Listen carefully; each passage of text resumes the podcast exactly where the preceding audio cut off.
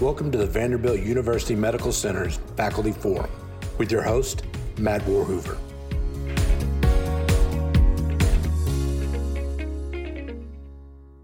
We're going to jump right into the introductions for our what what is this? Is this the fourth faculty forum? I can't remember. Uh, I think it's the I fourth. think it's the fourth one, yeah. Yeah. And it's really becoming a popular series. But let me introduce Matt Warhoover for you first. And then Matt, as I said, will introduce our guest faculty, Katie. Matt graduated from Vanderbilt University with a master's in healthcare management. He also earned a master's in perfusion science from Milwaukee School of Engineering. He is currently the associate chief of perfusion at Vanderbilt University Medical Center and he is the lead for the perfusion based ECMO service line, performing nearly 100 ECMO patients and 20,000 hours of ECMO uh, treatment annually. His career started as a cardiothoracic, uh, cardiac and thoracic surgery anesthesia tech in 1997 and continued his education and started his perfusion career at Midwest Heart Institute in Milwaukee.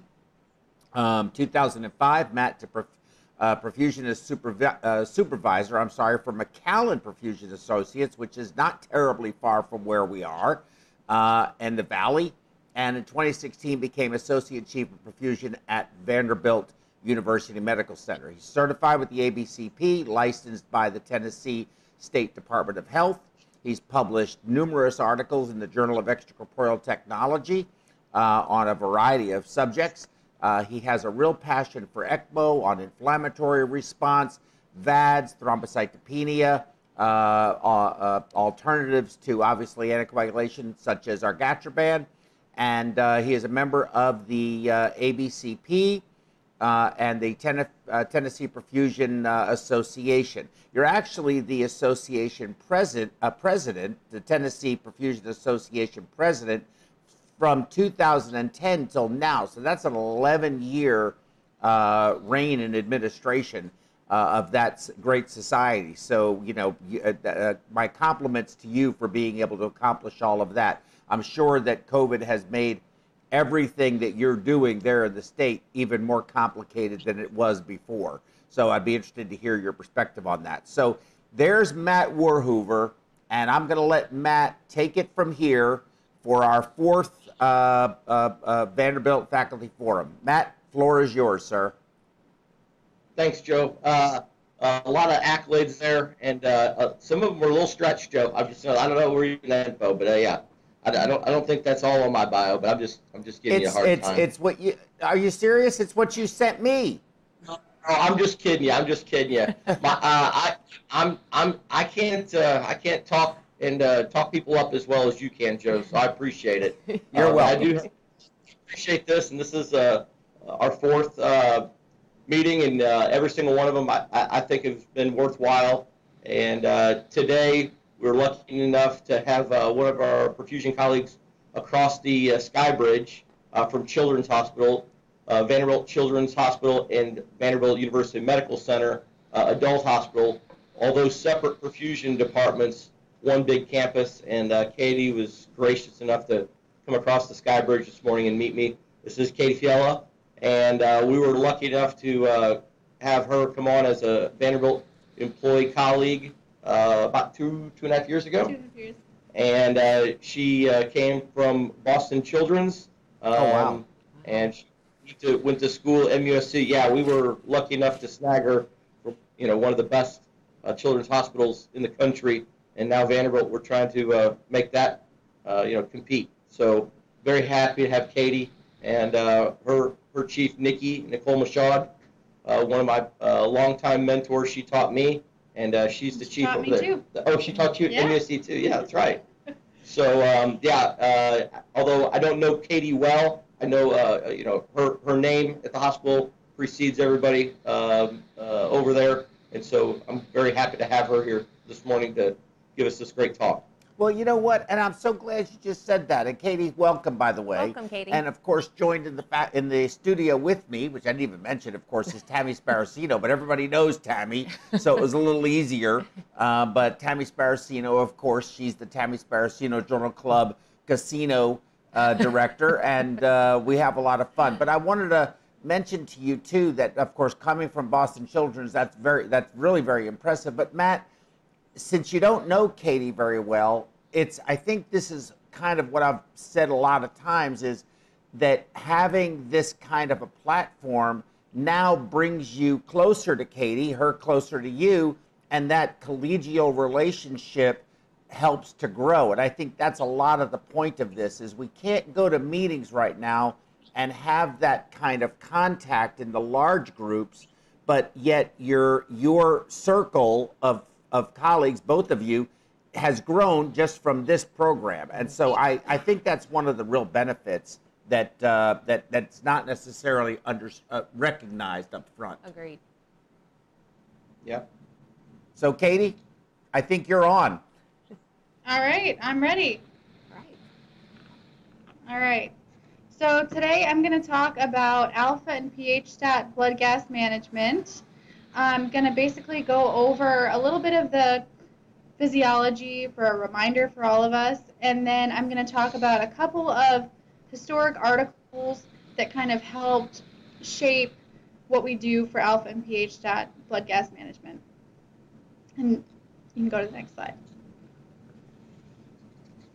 All right, so the first kind of article, which this is really a great background review for everyone for the physiology, is this article, Physiology, Oxygen Transport, and Carbon Dioxide Dissociation Curve um, from the Stat Pearls, which is an online resource.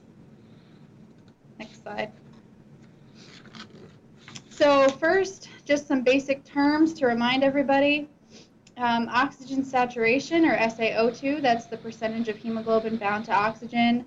The partial pressure of oxygen, or PaO2, is the amount of oxygen dissolved in the blood. And then the relationship between these two numbers is described by the oxyhemoglobin dissociation curve. So we'll move on to the next slide. So here's just a, again, a little bit of review. Hemoglobin is made up of four subunits, two alpha and two beta. Each unit contains a heme group and a globin chain, and there is an iron um, at the center of each that can bind one oxygen. So just bear with me as we kind of go through the physiology real quick. So there are basically two different states for this hemoglobin unit. There's the tense state and the relaxed state. And in the tense state, the binding of oxygen occurs with a low affinity, and that's really due to the weak ionic and hydrogen bonds which restrict the movement of those four subunits. Whereas in the relaxed state, binding of oxygen, a binding of one oxygen has disrupted those bonds, and it's going to be easier to bind the additional uh, three oxygen to that unit. So basically, the effect of one oxygen binding has a positive cooperativity effect, which means that one um, one oxygen binding allows the other oxygen to bind a lot more easily in that relaxed state. And that's what allows for that sigmoidal shape on the oxyhemoglobin dissociation curve. Next slide. So here's, you know, the curve. I know we're all familiar with this. Remember, if you shift the curve to the left, you're going to have a higher affinity for oxygen. It's going to be harder to release oxygen. That's that um, relaxed state. And then if you shift the curve to the right, we're going to be in the tense state. We're going to have a lower affinity for oxygen. And we'll come back and talk about that as it regards to bypass um, in a couple minutes. So real quick, we'll talk a little bit about some things that have an effect on that curve. So of course, pH has an effect through the Bohr effect, um, where a decrease in pH is going to shift that curve to the right. And that's really because of the effect um, on those, those weak ionic bonds that keep the heme molecules either in the tense or the, re the relaxed state. So remember, a greater concentration of hydrogen ions is a lower pH and shifts the curve. Next slide. So a few other things that can shift that curve. Um, we mentioned carbon dioxide, also 2,3-diphosphoglycerate or 2,3-DPG, which is normally formed in the, in the red blood cells during glycolysis. So an increase in this uh, 2,3-DPG is going to cause a rightward shift in the curve. um, and it's inversely proportionate to the level of hydrogen ions. Remember that stored banked blood is going to have a significantly decreased level of this 2,3-DPG, so it's something to think about when you're giving blood on bypass. Temperature and increased temperature is going to cause a rightward shift in the curve. Carbon monoxide, left shift, and fetal hemoglobin, importantly, is also going to cause a left shift. So if you remember back in perfusion school, your fetal circulation, that's an important way that oxygen is delivered from a mom to a fetus during um, fetal development. All right, next slide. So again, this is just showing us uh, where we are on bypass, some of the things that are, are going to affect this shift. The left shift is an increased affinity for oxygen. Right shift is decreased affinity for oxygen. oxygen. So if you think about where you want to be on this curve when you're on bypass, remember on bypass, we have an abundance of oxygen in our oxygenator. We don't need to have an extra tight affinity for that oxygen. What we need is to be able to release oxygen at the tissue. So we really probably need to think about keeping that curve either where it is or shifting it to the right on bypass so that we can release oxygen at the tissues. Next slide. So why is all this physiology important? Understanding this curve is really the basics to understanding the effect of pH on oxygen delivery so that we can decide whether our patient's going to benefit more from alpha-stat or pH-stat blood gas management. Next slide. All right, so some more definitions coming up. Alpha-stat is a blood gas management strategy to maintain pH of 7.4, PCO2 of 40, measured at 37 degrees. pH-stat, same thing, blood gas management strategy to maintain pH of 7.4, PCO2 of 40 when we are temperature correcting to the patient's temperature. So an important thing to think about when you're thinking about pH stat is what temperature are we correcting to? So we all know that we have our heater cooler temperature, we have our arterial blood gas temperature. If you're using a CDI, you'll have a CDI temperature. So those temperatures may be off by a few degrees. That might make could make a significant difference in our calculation. So remember to be thoughtful about what temperature you're using when you're calculating pH stat. I like to use the patient's venous blood temperature because that's really the biggest reflection of the patient's temperature versus what our oxygenator temperature was. So, temperature, what does the temperature affect on our blood gas? So remember, as we decrease temperature, we are increasing the solubility of gases. So therefore, as we decrease our temperature below 37 degrees, our PaO2 is going to decrease by about 5 millimeters of mercury for every degree. Our PaCO2 is going to decrease by about 2 millimeters of mercury for every degree below 20, uh, 37. And our change in pH will be roughly 0.015 pH unit per degree Celsius. So really, knowing these numbers, you could calculate yourself your temperature corrected blood gas. But who wants that? Hopefully you have a CDI if you're doing pH stat.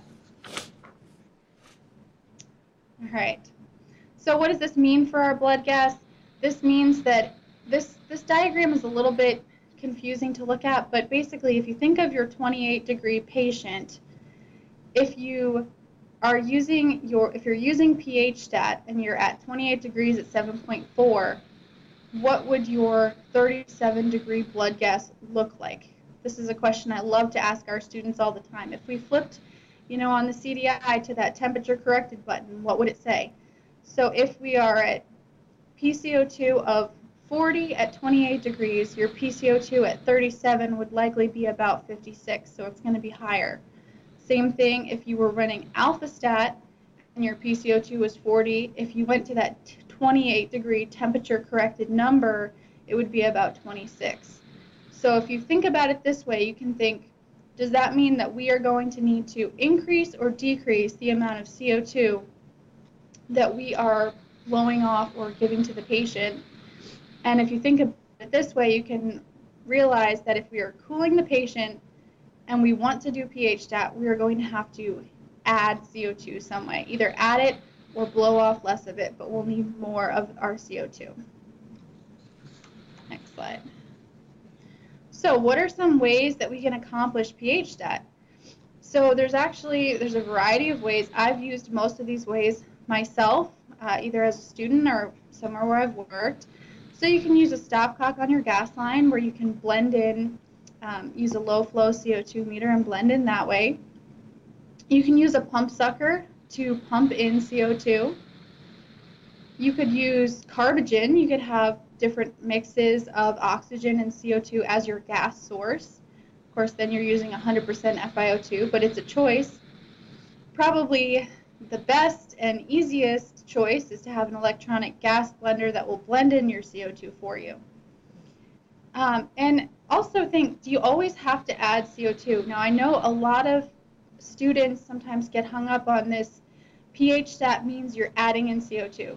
And that's really not correct. You don't necessarily have to add in CO2. You could blow off less CO2. Now, if you're doing a pediatric case and you've got a really low sweep to begin with, then yes, you probably have to add in CO2 because you don't want to decrease your sweep below whatever that um, minimum sweep is for your oxygenator. But technically, if you're doing a larger patient, you could turn your sweep down and be doing pH stat without actively adding in CO2.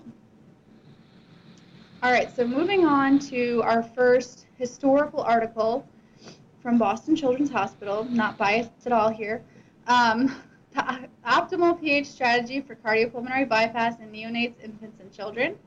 This is a Jonas article from the, the 90s at Boston Children's Hospital. And what this article did was um, basically study the effect of alpha and pH stat. So why did they choose to start studying this?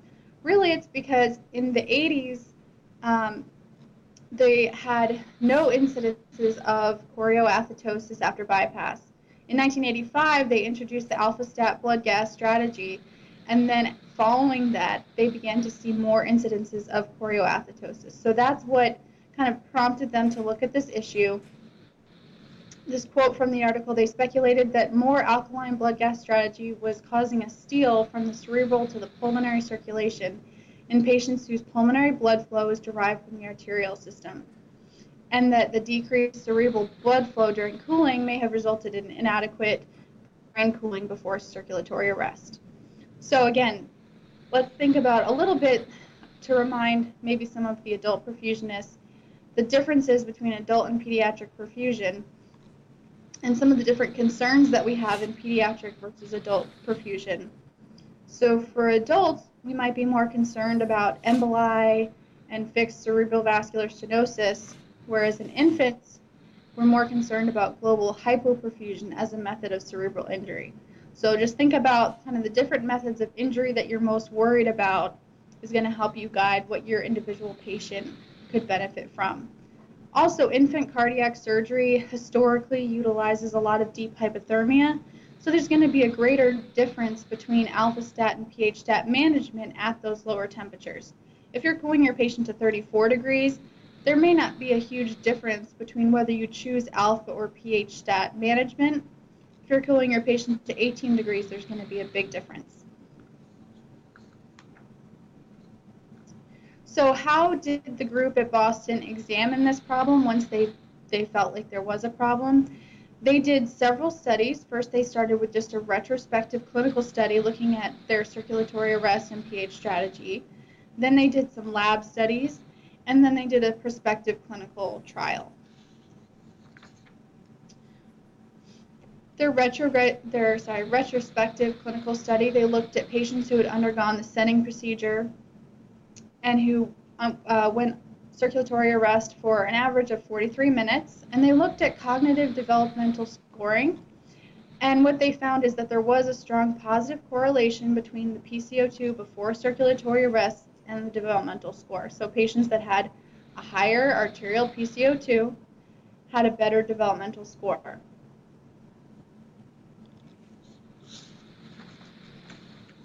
After this, they moved to some laboratory studies. They used some piglet models. Um, where they used either AlphaStat or pH stat uh, management uh, before circulatory arrest. The data that they looked at included cerebral MRI, cerebral blood flow, cerebral metabolism, and cerebral edema. So they were really focusing on obviously the effects on the brain. They found that pH stat animals had better cerebral blood flow during cooling and also better recovery of their cerebral ATP and intracellular pH in that pH stat group. So therefore, they were able to conclude that there was improved cerebral protection using the pH stat management. And they hypothesized that this was likely due to increased oxygen availability during the cooling phase. So remember, think back to that curve. If we shift the curve to the right with pH stat, we're going to have a, a lower affinity for oxygen, which is going to allow oxygen to be released at the tissues. Um, and remember, when we're cooling, we're shifting the curve to the left. So if we don't compensate for that left shift, then we're going to have decreased release of oxygen at the tissue when we're cooling. And then there's also the effect of cerebral dilation that's caused by CO2. So those two things together improve cerebral protection when using pH stat. Um, they also noted that reperfusion after ischemia with a more acidotic reperfusate is associated with reduced ischemic injury. So they didn't stop there. They did some further studies, and they want to see whether the effect of pH stat was really important for cooling or rewarming or both. So basically, they broke the piglets into these four different groups where they either, you know, cooled using one and rewarmed the other, or both alpha or both pH stat. And basically, what they found after this study was that for both the cooling and the rewarming phase, pH stat had benefits that could contribute to an improved cerebral outcome. So finally, they moved on to a prospective clinical study. They took 182 patients less than nine months old. This was between 1992 and 1996. And those patients were randomized to pH stat or alpha stat management. The data they looked at included cardiac output, clinical seizures, and neurologic exam. And their conclusion after this prospective clinical trial was that randomization to the pH strategy was associated with generally improved outcomes compared to the AlphaStat strategy. Some of those outcomes included shorter recovery of EEG activity, fewer seizures, lower incidence of post-op hypocalcemia and coagulopathy, higher cardiac index and lower inotrope requirements, and shorter shorter uh, mechanical ventilation and ICU stay. So really some significant improvements. So the conclusions of this Boston trial, basically all of their studies supported the routine use of pH strategy in patients whom cerebral embolization is not likely to be an important cause of cerebral injury during bypass. And they suggested that pH stat is preferable to alpha stat to improve oxygen delivery into the cerebral neuronal mitochondria. And finally, that the use of pH stat strategy is most likely to be critically important when deep hypothermic temperatures are employed with low crit and low flow rate in patients with multiple aortopulmonary collateral vessels. So just to focus on that part of it just for a second, um, if you think about aortopulmonary collaterals, MAPCAs, if you have a patient that has MAPCAs, you know that it's critically important on bypass to control the flow of those MAPCAs somehow. Either the surgeon's going to be able to snare those MAPCAs, because otherwise you're not going to be delivering adequate flow to your patient. You're going to be having this big recirculation effect.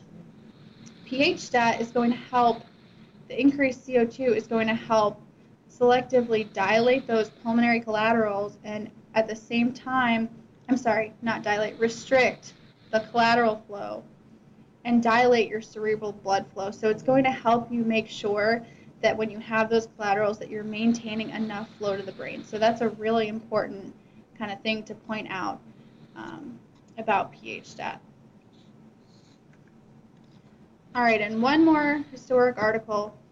Um, and real quick, I know that the PHStat article that I just talked about from Boston is an old article. So something that I always like to talk to my students about is, you know, why do we care about this old article from the 90s?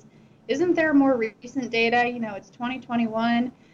And really, there's not going to be a lot of more recent data because these studies were so extensive. They showed such great benefit of pH stat that that's really been the accepted view since then for pediatric cardiac surgery. So, yes, the historical articles are important to think about where these practices came from and question whether they're still relevant. But when you look at the data, it's pretty conclusive that pH stat for cold circulatory arrest pediatric cases is very important. So the final article that I'm going to talk about today is the effect of two different bypass techniques on the serum troponin T levels in newborns and children. Does pH stat provide better protection? So this is kind of going in a little bit of a different direction, um, talking about some different benefits of pH stat in addition to the cerebral protection. So, real quick, the problem is that congenitally abnormal pediatric hearts are more sensitive to cardioplegic arrest, and a lot of the post-op morbidity and mortality is due to inadequate myocardial protection.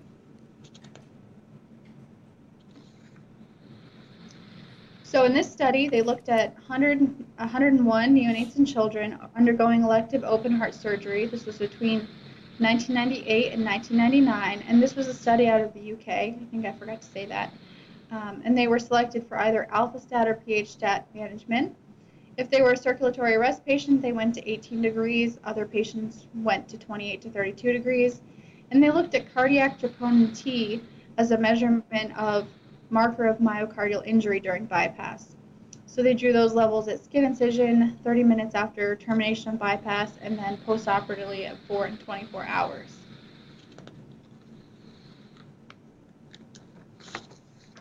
So if you look at these graphs, you can see, it might be a little bit hard to see, but they compared the alpha stat neonates and the alpha stat children with the pH stat neonates and children. And what they did find was that the alpha stat neonates you can see they had the highest peak troponin T level. So the highest, that marker of injury was the highest in that group. And then the second graph just shows um, lengths of circulatory arrest and cross clamp. And not surprisingly, the longer circulatory arrest group had the highest incidence of um, cardiac injury. So their results, they found that the pH stat strategy resulted in significantly lower peak cardiac troponin T at 30 minutes after bypass. The levels at 4 and 24 hours post-op were not significant, but they did find that ventilation time and length of ICU stay were longer with the alpha stat group. Um, they also found that there were higher peak levels of cardiac troponin T in cyanotic children than acyanotic children. So importantly, chronically hypoxemic human myocardium um, for a cyanotic child is more sensitive to ischemia and is going to require more sophisticated protection during complex surgery. So basically, this pH stat strategy that's providing perhaps better protection for the heart is going to be extra extra important in our cyanotic patients with chronic um, hypoxemic myocardium. Conclusion, they found that pH stat blood gas management can provide better protection against ischemic myocardial damage, especially in patients with a pediatric heart that's overloaded or hypoxic and where complex surgery requires circulatory arrest or longer ischemic times. And their discussion as to why this, this phenomenon occurred, why pH stat provided better protection, is that the vasodilation from the higher PCO2 levels improved the myocardial cooling, and also improved oxygen delivery due to the rightward shift of the oxyhemoglobin dissociation curve, and also that the hypercapnia decreases lactate production by in inhibiting pyruvate dehydrogenase. So if we think back to our both of our articles and we think about the protective effect of pH stat, we really got to think about two main things. One thing is going to be the vasodilation, which is going to promote even cooling, whether it's in the brain or in the heart. And the other thing is going to be that rightward shift of the oxyhemoglobin dissociation curve, which is going to allow more unlock more oxygen unloading at the tissues because the, hemoglobin is going to be letting go of the oxygen more easily when it's shifted to the right on that curve.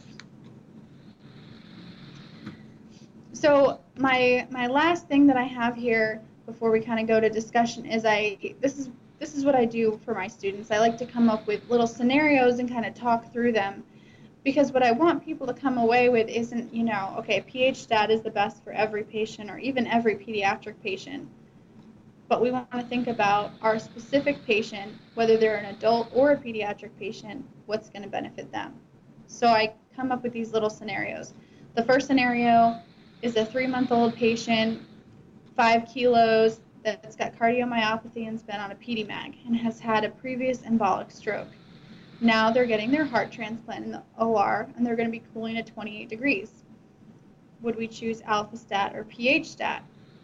And I don't know, can we can we open up to discussion at this time? Of course. Yeah. Of course. All right. So does any of you have any thoughts about what blood gas management they would choose for this baby for their heart transplant? Okay. Um, before before I guess at this, um, I'm going to say that we, you know there's clearly a difference between pediatric perfusionists and adult perfusionists. Yes. The pediatric ones are the smart ones. so okay, that was really excellently done. That was that was, Yeah, uh, that was- uh, really incredible. And uh, I mean, Matt, you hit a uh, grand slam home run, uh, cajoling and convincing Katie to come here and uh, and do this. We hope that Katie, this isn't going to be your last because that was highly that was truly impressive. And I and and uh, I say that with with with all sincerity. You're welcome.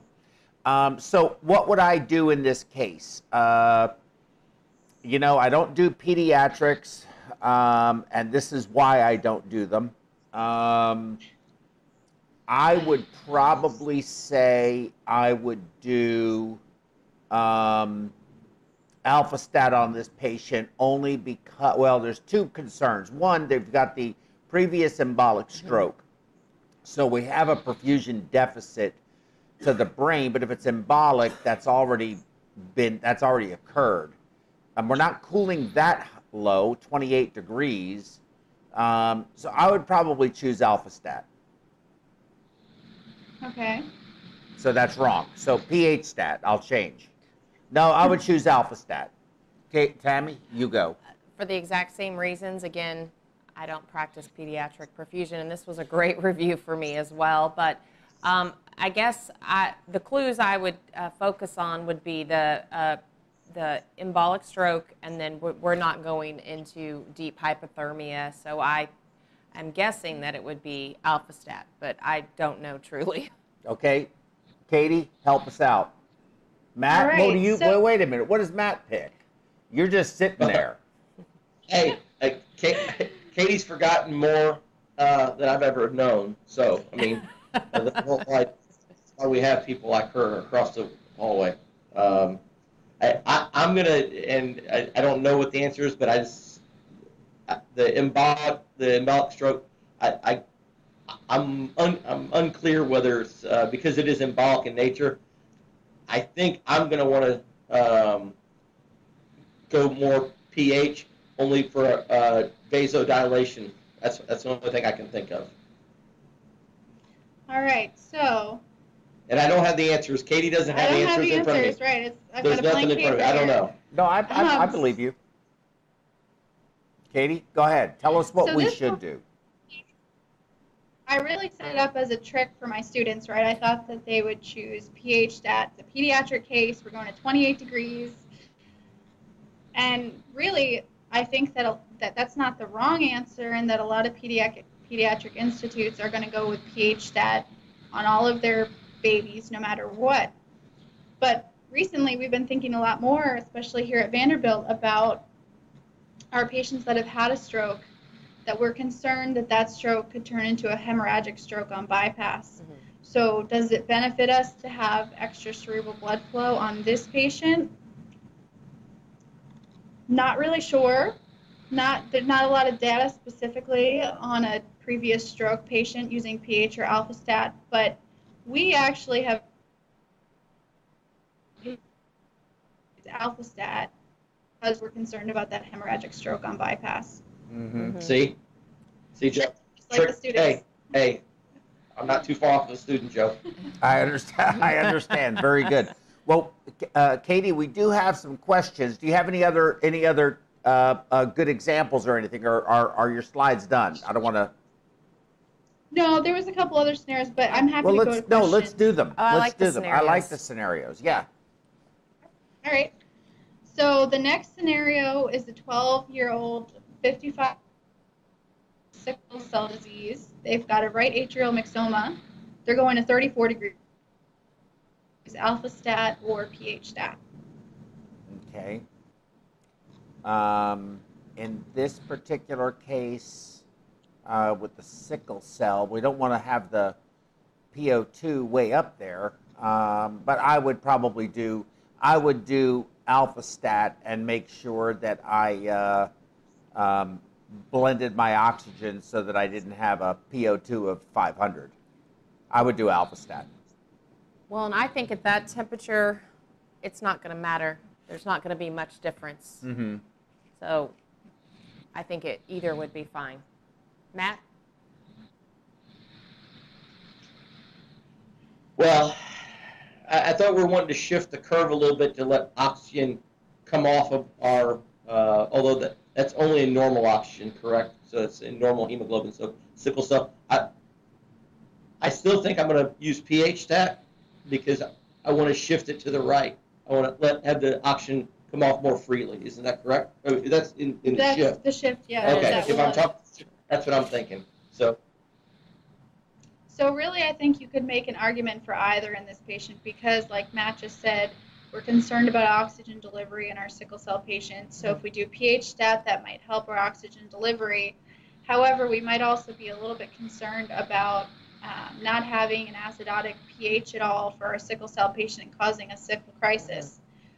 So you could argue that alpha stat would help prevent that lower pH. Um, but really, what Tammy said is probably the truth. At 34 degrees, it's not going to make a big difference either way. We would probably do alpha stat here.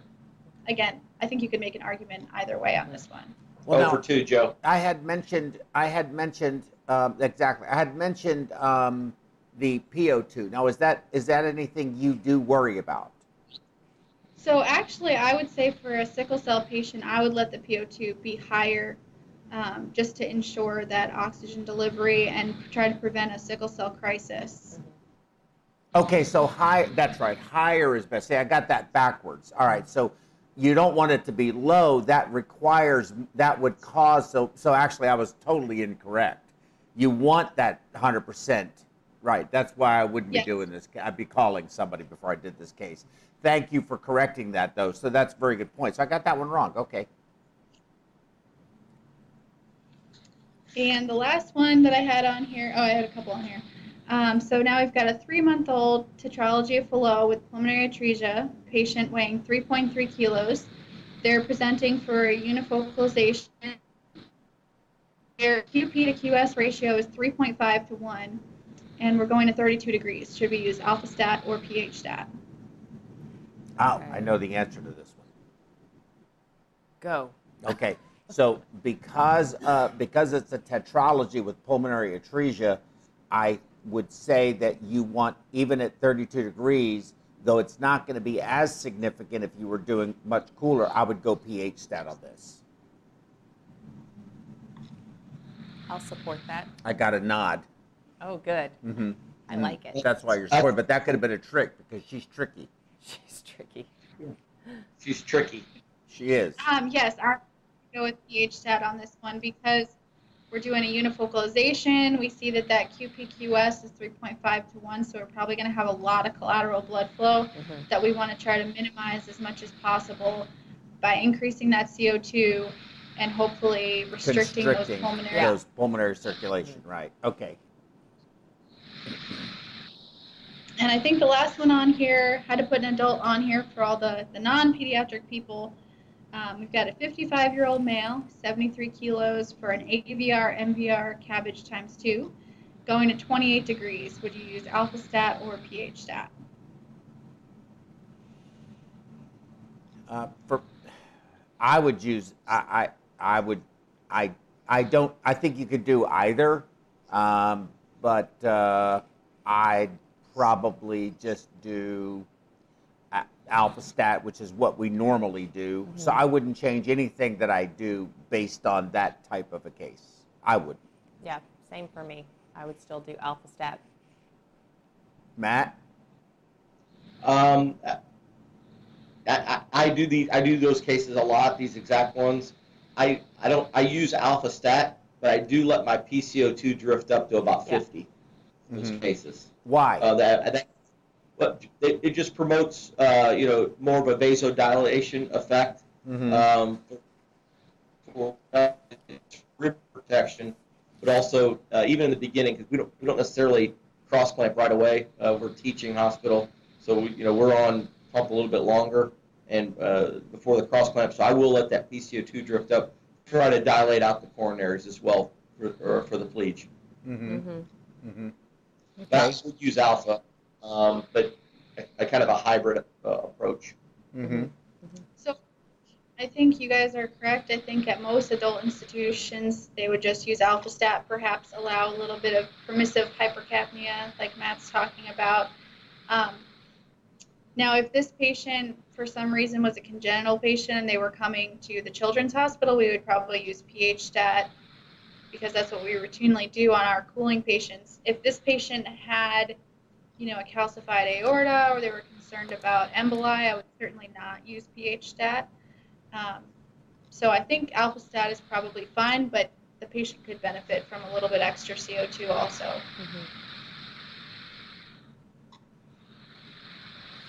Okay. Very good. And think- Excellent. Yeah. She was taking notes. Katie, I'm gonna be honest. I mean, we've, we've had Dr. Hoffman on here, and I have never seen him take notes after a talk. So I mean, it's it, it- you've impressed him. Good. Yes, this Yeah. these are this was Katie. This was this was one of the most excellent talks that we've had uh, on any of our programs for a very for uh, with a guest speaker or guest faculty um, that I can recall. And so uh, and we've had some pretty pretty incredible people uh, come and do it both on the li- online and here in the studio. And uh, my compliments to uh, to to not only your knowledge but what appears to me as obvious your passion for what it is that you do. And uh, we appreciate your willingness to share this so very much. We do have some questions, and I kind of want to, go, if that's okay, is this a good time? Yeah. Is Yeah, it a good time for you too? Mm-hmm. So we have some questions, and it has to do with the first one, which I thought was a very interesting one, and one that I've actually had a lot of curiosity about myself. Is is it the CO2 that does the cerebrovascular dilatation and, and cerebral blood flow, or is it hydrogen ion? So, is it the pH that's mm-hmm. ultimately changing that cerebral blood flow, or is it the CO2 level itself? You know, that's a great question. And I, I, I believe that it's the CO2, but I, I'm going to admit that I don't fully know the physiology on that one. So I would have to do more research. On Yeah, that. I, and I've actually this is a question that I've had myself, and I've, I've I've honestly never been able to answer it myself, and I've tried to find out hmm. Um, because obviously you know when we have, and the reason why it comes up is we have patients on long-term ECMO adults, and we allow them to have a you know we have permissive hypercapnia PCO2s up in the sometimes in the 60s as long as we can keep their pH above 7.3 well over time we find those patients to become very metabolically alkalotic. They essentially have a normal pH with this very elevated PCO2 and so I wonder whether or not that benefit of the increased cerebral blood flow goes away mm-hmm. as you be as you compensate over time, and uh, whether you know. So I'm I'm just really not sure. Is it pH or PCO2 driven? And I, I don't know the I don't know the answer either. My my my guess would be it's PCO2 driven, but I don't. I can't say that for sure. Mm-hmm. In which case, you know, and, and I guess it's the next the next question for me, translating all of this from the pediatric space to the adult space. Do we have lux- such luxurious cerebral blood flow in patients who are persistently hypercapnic because of that? And is that cause cerebral edema that could be problematic to us over this long term? And I and I think that uh, that's a that's a real question that uh, I think would be beneficial for us to to eventually reveal. Yeah, I think that's a good a good point because I think sometimes we think you know increased cerebral blood flow automatically is a good thing, but just like we talked about the embolic stroke patient and you're talking about these long-term ECMO patients, it might not be really a good thing in the long term. Well, Mhm. and especially it, depending on uh, what you're doing for anticoagulation, you know, we're always worried about getting head bleeds on these patients, and we even seem to be getting some with patients that we don't have on anti, uh, any anticoagulation, but they are running with higher CO2s. Um, and I wonder just the relationship between all of that. Well, she brought up a very good point, and uh, Katie did, and that's that we have another we have a patient right now who uh, we were doing very minimal anticoagulation strategy on on her. Very young woman, 30 years old, um, was 21 weeks pregnant, um, aborted the fetus. She was VV ECMO for COVID. Mhm, right. Um, and they couldn't take the child because it was un, it was the age was not viable, and they, they chose not to. But uh, the, the the the baby didn't survive, and the mother has now had multifocal hemorrhagic strokes, um, and it makes me wonder. And you you actually cued in on it whether or not these were actually first embolic in nature and then became hemorrhagic, Right. or if it's hemorrhagic from the start, because we keep hearing COVID causes this hypercoagulability, but yet these patient, this particular patient is having a hemorrhagic stroke, which is not necessarily matching up well. Right, Hemorrhagic, embolic, but it could have been one and then evolved into another. And we've seen that on multiple patients as far as having, they're supposed to be um, hypercoagulable, but yet we're having these head bleeds, even though we have decreased our um, PTT range that we're using, or in some cases, not had any anticoagulation at all for weeks. Um, having no issues with our circuit, however, we're still getting head bleeds. Yes, or oropharyngeal uh, and nasopharyngeal massive hemorrhage. Um, so we're seeing this hemorrhaging scanulation site, whatever it may be, but yet we're not, you know, we're, we're using no anticoagulation. They're not grossly thrombocytopenic. They're all COVID. They're all, they're all COVID. So it's I keep hearing about all of this increased coagulation, but yet we're seeing hemorrhagic, and it's sort of I we, we're really having a hard time figuring it out. I wonder, Joe, you know, uh, you know, specifically with, with these pregnant patients, we've had we've had three or four over here that have been on ECMO. We're, we're seeing after delivery, specifically to the uh, to the postpartum. There's so much. There's so much. Um, so much uh, hormonal interaction that's going on at that time that Mhm. you get that. I think more importantly, across the board, I, I, I wonder how much this coagulopathy at a microscopic le- level is causing, you know, s- uh, small bursts of DIC. Mm-hmm. And yeah. I, I just, you know, coagulopathy, you know, also borders with hypercoagulopathy, right? I mean, Right. you get this of one and the other. Mhm. And I, I just wonder if we are seeing these microembolic, um, you know, clot formations or microembolic strokes, and then you know, body the body recognizes it and then wants to you know compensate, and then you get these head bleeds. I, I, I think there's That's no question theory. about it. That There's, it's fine um, on both sides of, of being hypercoagulable and then you know uh, hypo, you know, kind of a, a bleed out issue. Yeah. Mm-hmm. hmm Yeah, that's very interesting. Uh, okay, so this is actually so. Uh, let me do another person's question because I have one of my own. Um, you talked about two three DPG and blood and uh, uh, in the uh, depletion in the banked blood. So we can have in the adult space the same problem. Um, what's that noise? Is that anything? I- oh, that poor connection on their end. Okay, hold on. I don't know if they can hear me or not. There you go. Are you guys back? I think I've lost. We've lost them. Yeah, they're frozen. Yeah, let's bring them back. Okay. We're connected. Okay. Well, we can talk a, a little bit. So, Mhm. you know, this uh, question that Is I'm there something we can maybe text him and ask him to reset his internet setting because he's they're just frozen, and it doesn't make sense to sit here and wait. It makes more sense to do something.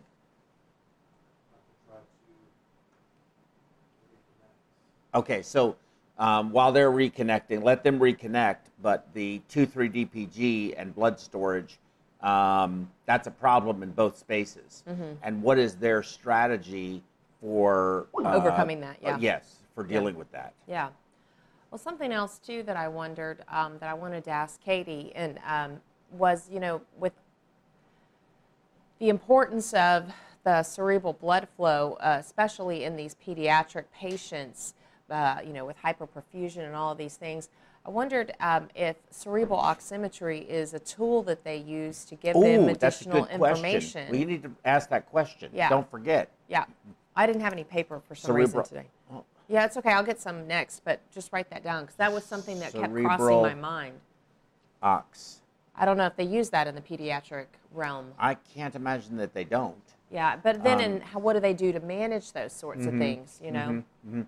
Well, you know, just like that patient that you had yesterday, you know, if we needed to use, um, if we didn't, and I can't believe you did that case, that lady was so small and did that case without transfusion, which I thought was absolutely remarkable.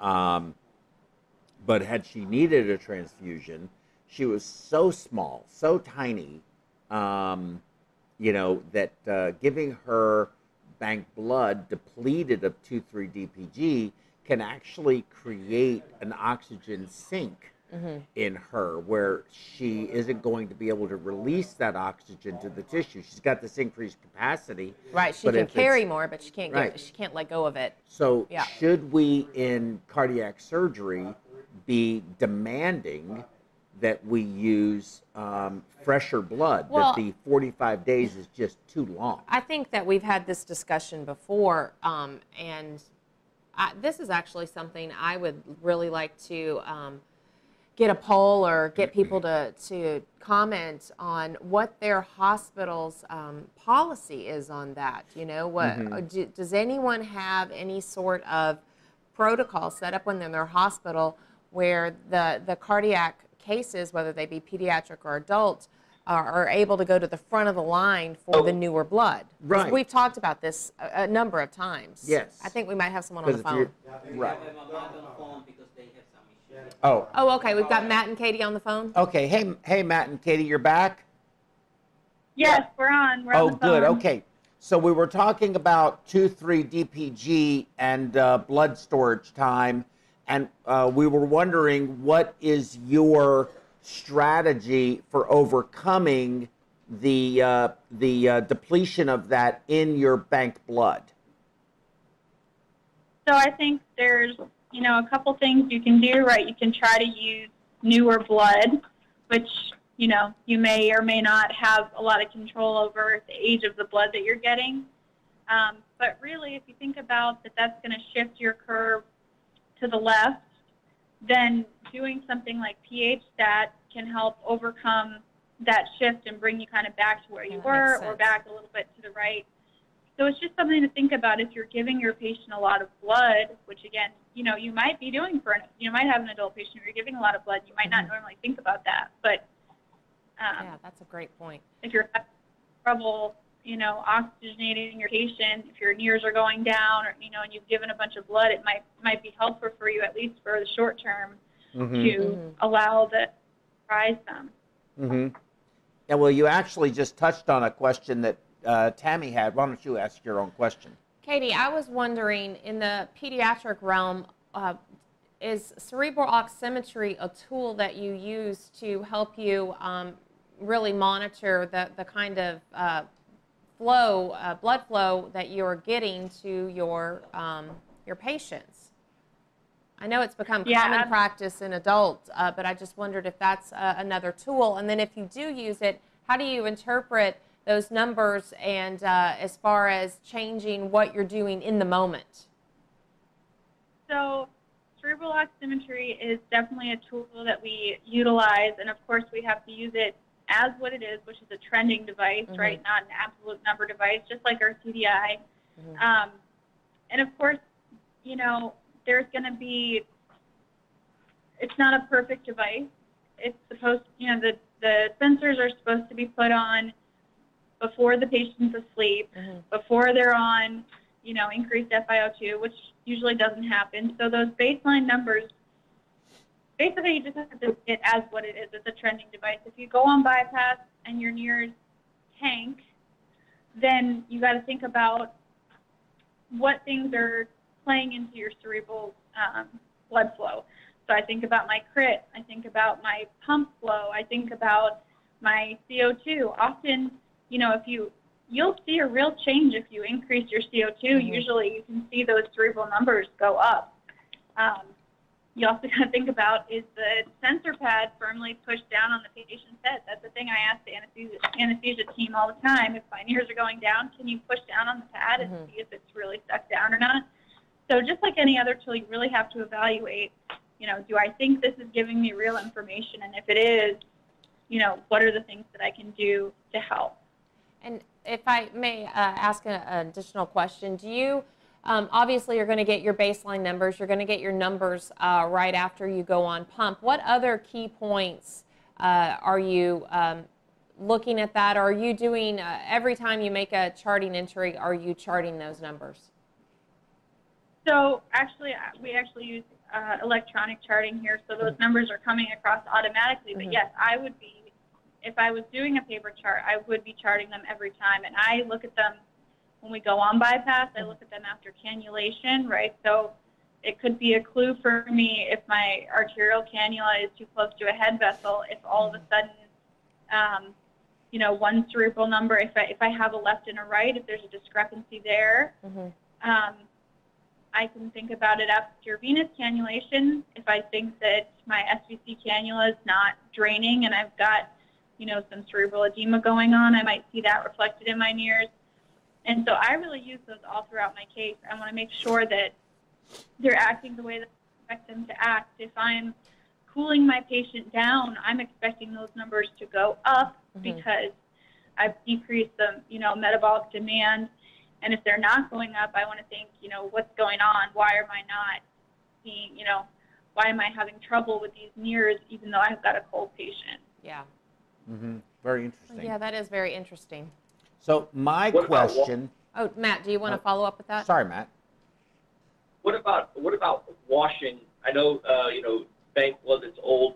It's not going to do anything about the two three DPG, but just washing it, um, you know, with a, a, a more um, alpha alphalytic, uh, you know, solution, whether it be you know normal saline with a bicarb uh, buffer in it, or you know a Plasma-Lyte with a bicarb buffer in it. Um, what, what's your thoughts on that, Katie? So that's an interesting question. There's, you know, kind of a debate, I would say, in the pediatric community. Should you wash the blood in the cell saver or just give it on bypass? Um, and I think that neither is wrong. Um, my preference is usually to just give the blood on bypass and give it slowly and kind of correct as I go. If I start seeing, you know, a big um, base deficit, I'll give a little bit of bicarb. I like to do things make slow changes and kind of see the effect on the change. So for me, if I'm not dumping in a whole unit, if I'm just kind of, I'll give, you know, 25 mLs of blood at a time and kind of slowly um, correct as I go. If Mhm. you've got an older unit, if you're washing in your cell saver, that you might be causing more hemolysis. So it's kind of Right. Good point. The, Yeah, the, the cells are more fragile, right? That's actually a question that I was talking about. Joe and I have had this discussion about um, older banked blood and um, really thinking that uh, cardiac pro- programs uh, and ORs, when they're needing these uh, units for the patients, should really be kind of put to the front of the line as far as getting the freshest blood available. And I wondered if um, your institution or you've heard of any other institutions, maybe back at Boston, that uh, any hospital or program has actually developed any sort of protocol like that. So I think, and I can't really speak for the adult hospital, but um, a lot of most pediatric programs, if you've got a patient now, they'll pick a different cutoff. But usually, a a newborn patient, they'll require the blood to be less than seven days old. Okay. Mm-hmm. Uh, and we usually see pretty fresh blood on most of our pediatric patients. I'm not sure what you guys see at the adult hospital. We're, We're- usually seeing blood uh, three weeks, um, only because I don't think it's a protocol here. It's just, I think we go through so much of it that Yeah. it's just the, the natural throughput. Now, outlying hospitals, I, I'm not sure exactly uh, what, what shelf life they're getting, but here it's usually under 21 days Mm-hmm. Okay. on the adult side. I would be excited if I saw a unit of blood that was only 21 days old. Yeah, we're definitely seeing, uh, you know, sometimes we're lucky enough to get blood that is, um, you know, less than 10 days old or something, but we at the community hospitals, for the most part, aren't seeing that kind of um, thing with any regularity. We often have ones approaching the end of their shelf life, for sure. I'm curious. Do you do uh, does Katie? Do you or Matt know?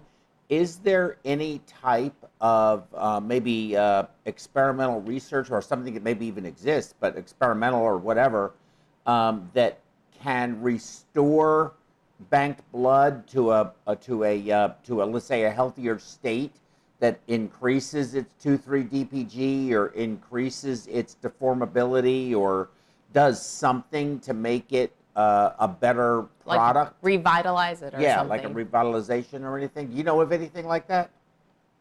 I've never heard of anything like that. I think that your best bet, if that's the blood that you're getting, is probably to, you know, as best you can, try to give it not all at once and try to kind of, you know, wash it and you know, if you've got a hemoconcentrator in line, which for pediatrics we do, but I know not all adult places do routinely, but if you've got a hemoconcentrator, you know, try to do some some Z thing and just correct it as you go. I think that's probably the best you can do.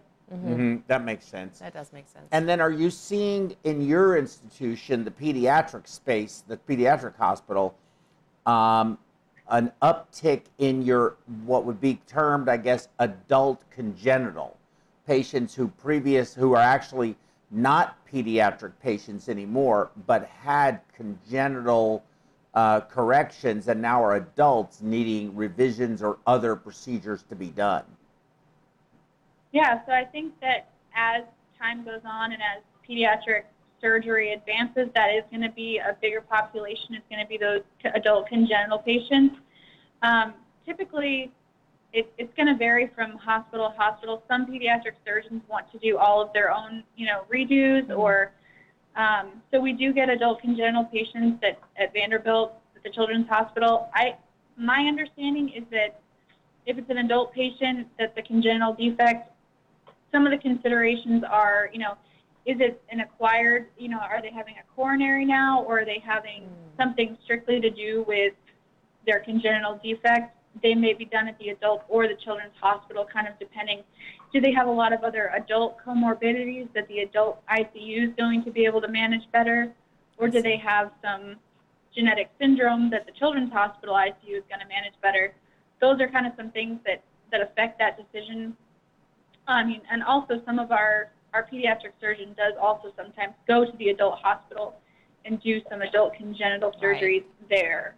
And as far as Yeah. uh, your, sorry, Matt, uh, real quick, just to follow up on that with that, that's the exact question I was going to ask is, do you have your pediatric surgeons come over, uh, you know, since you're lucky enough to be in a, a huge medical facility uh, like Vanderbilt, to come over and take care of those patients, but over on the adult side, so that then they're able to uh, go to the appropriate um, ICUs uh, to be able to handle, you know, the, the different comorbidities that adults tend to have.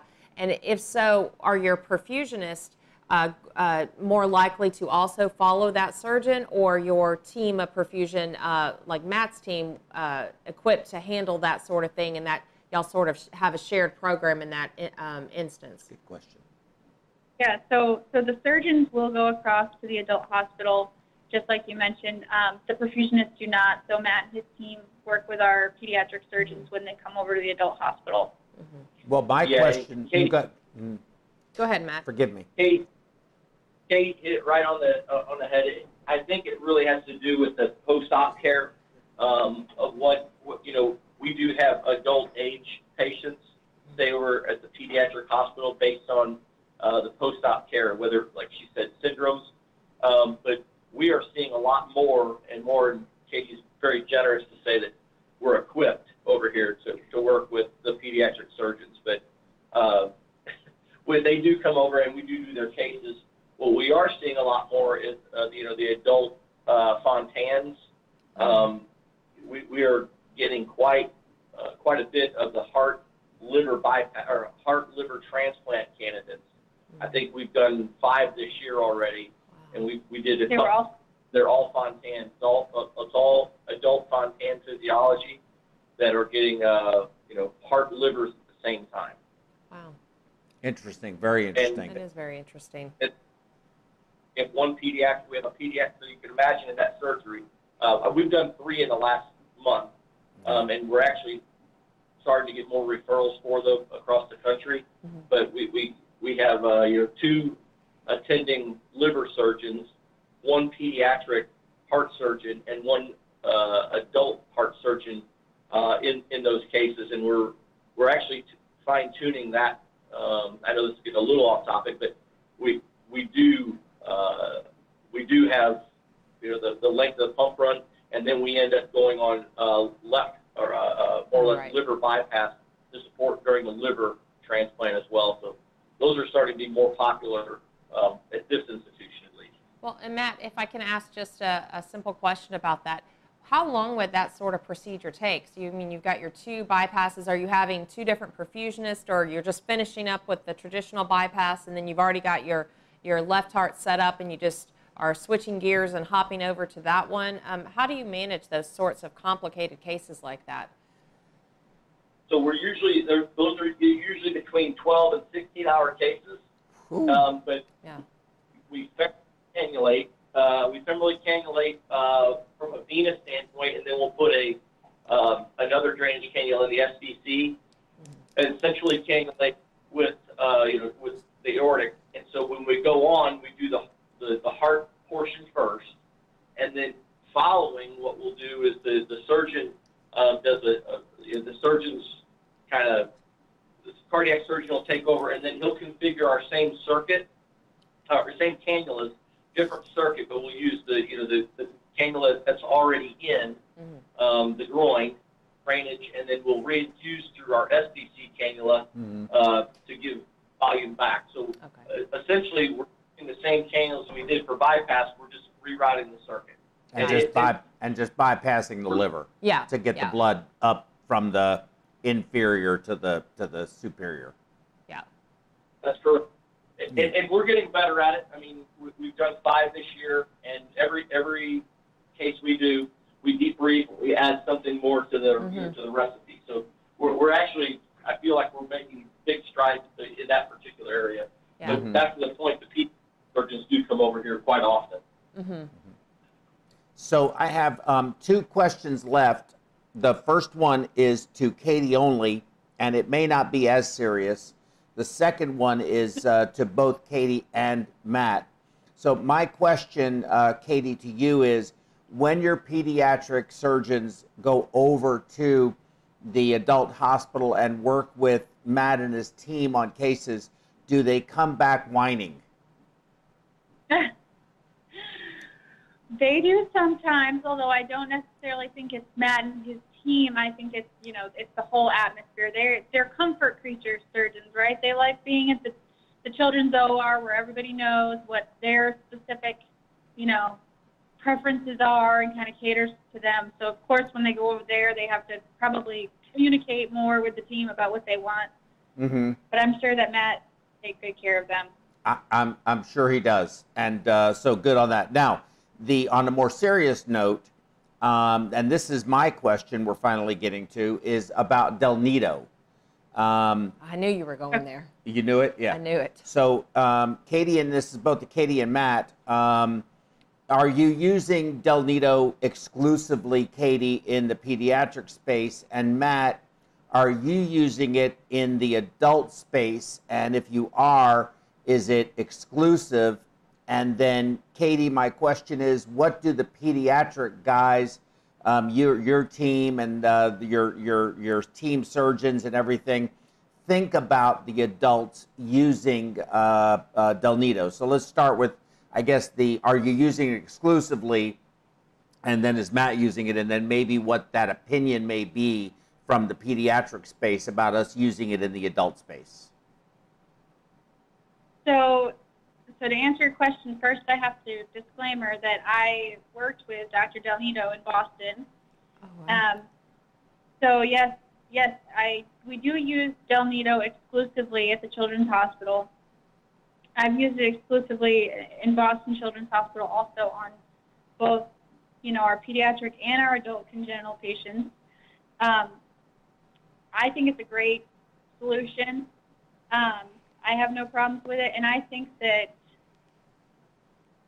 I haven't heard of any issues when it's being used on adults if it's being used as it's intended to be used. So I think that sometimes in both the adult and the pediatric world, people are using Del Nido and they're using it in a different ratio than the four to the one to four. They're using it and they're redosing more often, and then they're seeing a sluggish heart. And you know, really, it's probably because it, it didn't need to be redosed. Um, so I, I think it's great for for everyone to use it, and I hope that people use it, like I said, kind of in the way that it's prescribed and that it was intended to be used. hmm I think that's a very, very good point. Matt, what about you? What, what is your view? Yeah, we're, we're using it more and more. Uh, I would say um, on any um, straightforward mitral valve, aortic valve uh, physiology. Uh, we've even used it uh, on CABGs, believe it or not. Um, they're doing, they're, we're, we're doing that more and more. Uh, but to Katie's point, I think it's exactly right.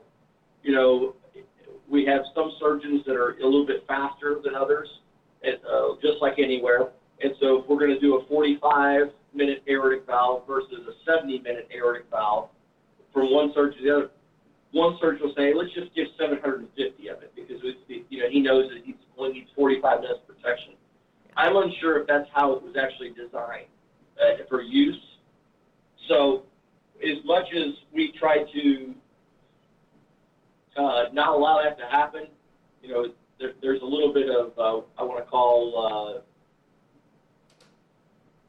uh, uh, professional um, professional uh, stretching of the truth at times on how much we're actually giving Mhm. because we it's, you need to give the four to one or the one to four, four to one, however you're looking at it, and, it- and it's, it was designed to be you know as a set recipe. It wasn't it wasn't designed to be tweaked.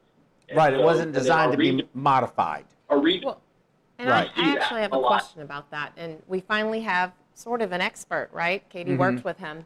Katie, so this is really directed to you, but Matt, feel free to jump in if you have um, any thoughts on it. So you mentioned people are redosing when maybe they don't necessarily need to redose. And so I have a specific question about that. So when you're using the Del Nido, if I have it correctly in my mind, uh, you have really a, a, a 60 to 80 minute window of what it's supposed to be effective. Um, and most of the time, our surgeons, where we're using it, make that window. You know, so you don't, you're not even thinking about redosing, but you know, occasionally you hit a snag and it's going to run a little bit long. So let's say at, uh, you know, 60 minutes, the surgeon tells you they're going to need another 20 minutes or so, and you haven't really seen any activity. Is that at that point, are you going to wait until you actually see some kind of activity, or are you going to be protective and go ahead and give um, another amount of uh, another round of uh, some Del Nido? So most of the surgeons that I've worked with, both here at Vanderbilt and in Boston, at 60 minutes, if they really thought they only needed 20 more minutes and there was no activity, they didn't see activity at the field, they would not give any more. Okay. And what's your But opinion? Oh, go ahead. I'm sorry. sluggish heart is. Yeah, if you if you give another full dose and turn around and take the clamp off, you know, 15 minutes later, you might see it take a while to come back. Now, Dr. Del Nido actually gave a fabulous talk at AmSECT where he had a lot of data about, you know, really specific safe times. I don't know if that presentation is still available on AmSECT, but but he, you know, talked a lot about that and and and I can say from working with him, he rarely redosed, and we had fabulous results. Well, and then that leads me to my second part of the question. If you are going to redose and you need a smaller amount of time, so you know you definitely don't need another 60 to 80 minutes. Um, what's your experience, or do you have any um, specific knowledge about uh, procedure or protocol for going ahead and you know mixing up your your um, solution um, as you're supposed to, but then only giving a portion of that solution. So maybe you know giving a, a half dose um, if you just need you know uh, 20 to 30 minutes more. Yeah, so our, our, our protocol, both, again, both in Boston and at Vanderbilt Children's Hospital, is for a maintenance dose to be 10 per kilo versus the 20 per kilo that you gave for the arresting dose. Okay. So we would most likely for redosing give that 10 per kilo, unless it's, you know, if the surgeon knows it's going to be hours and hours, then they might ask for another full dose. But if it's for a shorter amount of time, definitely, I do think that you can be, you know, can consider doing the 10 per kilo instead of the 20 per kilo. hmm And, and if I may, here's my concern. Um, and, I, you know, I'm a little bit of a naysayer when it comes to the for use of Del Nido in the adult cardiac patient. Not necessarily uh, a valve, but, you know, they're so fast anyway. You know, aortic valves, uh, such an easy operation. Of course, I don't have to actually do it, so it's easy for me. Well, and we've got But- some pretty great surgeons. We have so really good spoiled. surgeons, and even a, a mitral valve, uh, but we rarely ever clamp for those. So, you know, but with coronary disease, where my issue comes in with this is if you have significant atherosclerotic heart disease, and you are um, you have a patient who has ischemia, and that's why they're there, they're having chest pain, whatever the case may be, and you give this Del Nido cardioplegia as a single dose, then if you don't get really good global uniform distribution of the cardioplegia into the myocardium, then you lose the ability in traditional cardioplegia to do a distal graft and then give cardioplegia down that graft to make sure that you're getting the protection that you need in the entire cardiac uh, uh, muscle.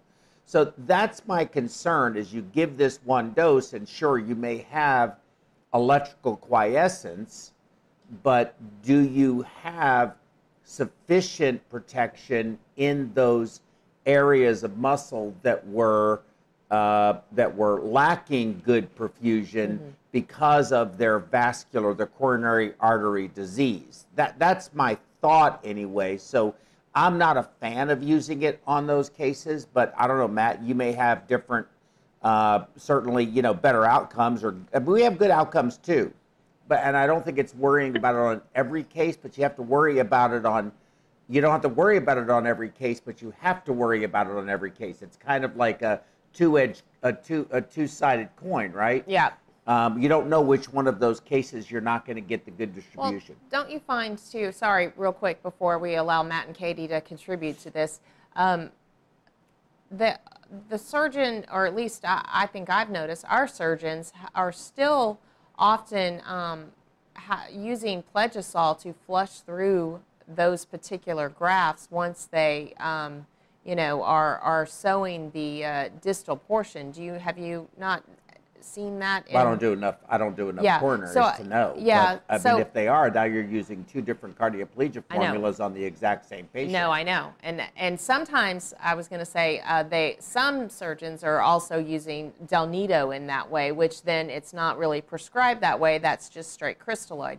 So that was what I was leading to is that I think they're thinking about that kind of protection, but I don't know that the way that they the the methods that they're implementing are actually a good idea. hmm I don't either. Yeah. Matt, Katie, help us out here. Well, I mean, I'll admit I, I'm not an adult person. I don't do a lot of coronaries, and I think that I don't know how much data there is on, on Del Nido in those types of situations. Probably most of it's been done on pediatric patients that don't typically have that issue. Mhm.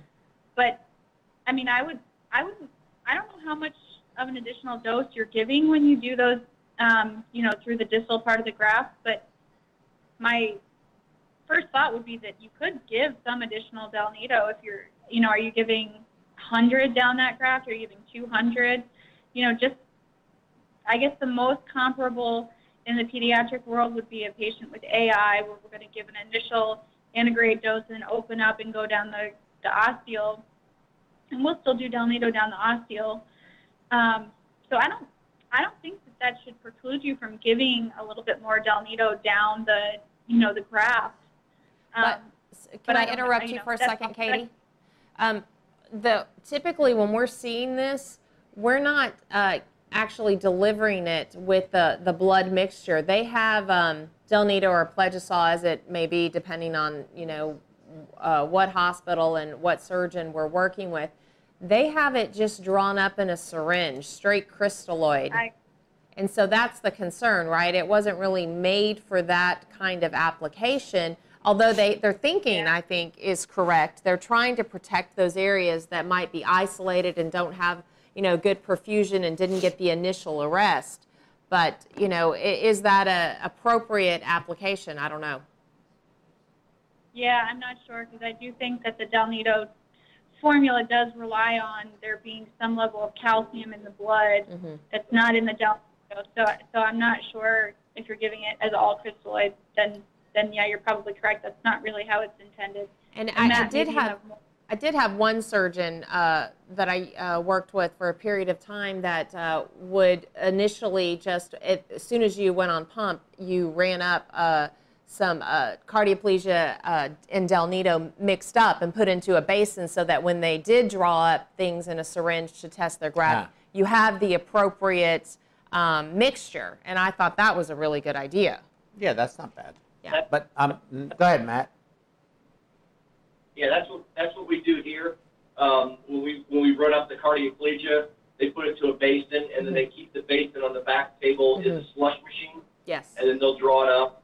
That's what they'll do. I think, Joe, that's that's how they get around the concept, which you know, when you think of it, you know, everything you described, Joe, is exactly pertinent and exactly you know concerning uh, when it comes to CABG work.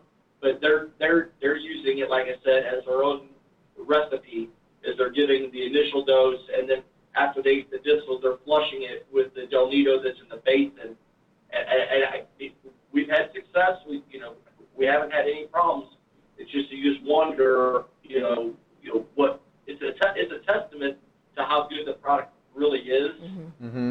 um, because, uh, but uh, to, you know, I, I- I don't want to bridge, uh, you know, bridge to another session, but I, I think that this Del Nido, uh, you know, this could be a, a whole another talk, uh, you know, in the un- upcoming months. And we've got Katie that, you know, if she'd be willing to come back, I think that's what we should do. I, I think I Del agree. Nido Yeah. should just be talk. I have a real interest in Katie so- just committed. All right. Thank you, Katie. Yeah. I, we can't see you anymore, but I appreciate you so very much. Yeah, this is a great topic, and Joe and I debate about this all the time. So I think that would be a wonderful um, presentation. So thanks a lot for suggesting it, Matt, and thank you, Katie, for committing to it.